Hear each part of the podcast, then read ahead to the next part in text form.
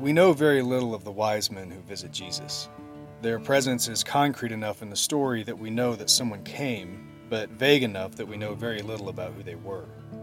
When we hear the story in Sunday school, we often picture three wise men who come sometime after everyone else. Historically speaking, they may not have even arrived until Jesus was already close to two years old. We can deduce this by Herod's order to slaughter every boy child under two years old in Bethlehem. We also don't know for sure how many there were, or have any definitive answer about where they came from, other than someplace in the east. But who they were, how many came, and how far they came are less important than what they did on their journey to and from Bethlehem, and what gifts they brought to honor the newborn king.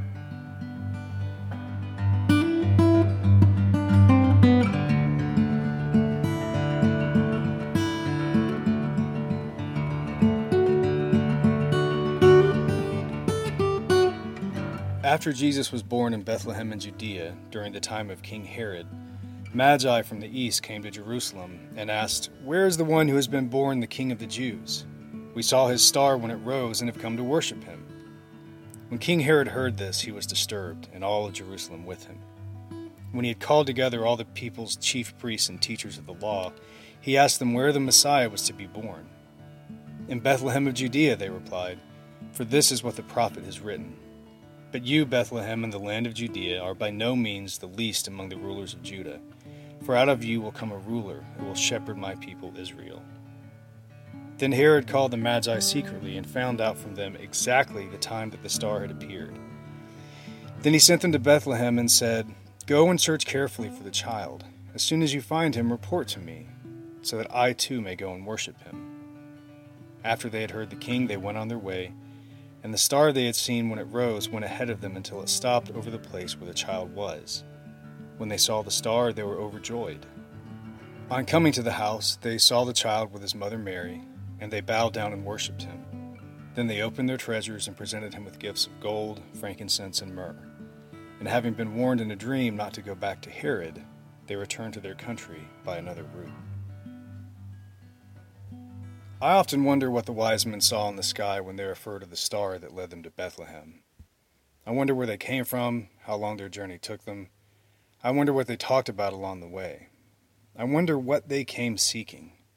To travel such distances, they must have been looking for something or someone radically different from what they knew. I wonder if they were prepared for who they found. The first king they meet is Herod, he isn't the one they're looking for, but they must have been accustomed to making visits to foreign rulers, because they go to Herod first to seek out the child born in Bethlehem. But Herod seems anxious. He almost seems paranoid. And he wants to know where he can find this new king so that he too can go and worship him. But something is amiss. The wise men don't want to see this man again, and in fact, they're warned in a dream to return home by another road. What they saw in their dream we'll never know.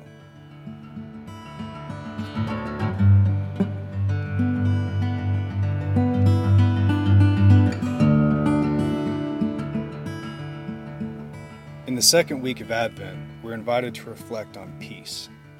The wise men came looking for a king. I'm not sure that a baby is what they're expecting to find, but they still offer their gifts. They still offer their worship. They still treat him like the royalty they were seeking. But I wonder if the wise men found peace when they found Jesus. I wonder if they thought it was worth the journey.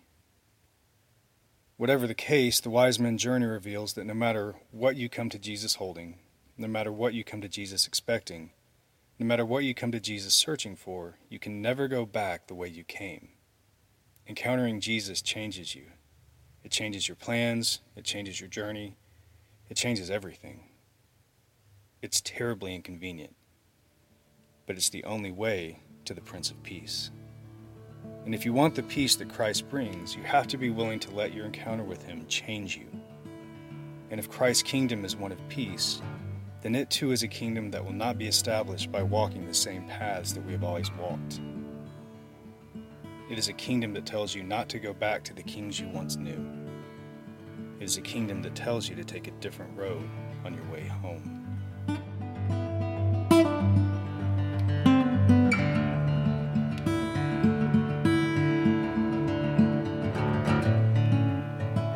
When they arrive, the wise men bring Jesus gifts of gold, frankincense, and myrrh. These would have been customary gifts for dignitaries to bring when paying respect to a king. But what are they? Gold, we know. It's treasure. It's valuable. It's beautiful. It's a suitable gift for a king. And I cannot imagine the impact that gift must have had on Mary and Joseph, two peasants in a puppet state of the Roman Empire. Frankincense was burned in worship. It's used when honoring the divine, the powerful, the mysterious.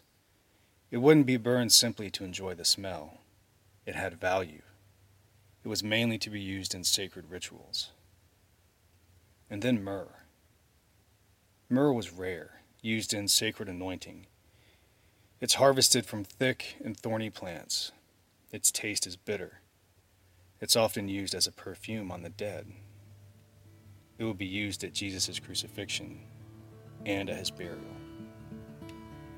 Even at the beginning of his life, Jesus' death is in the picture, like a black spot on a white curtain. Even as his birth is celebrated, his sacrifice is brought to mind.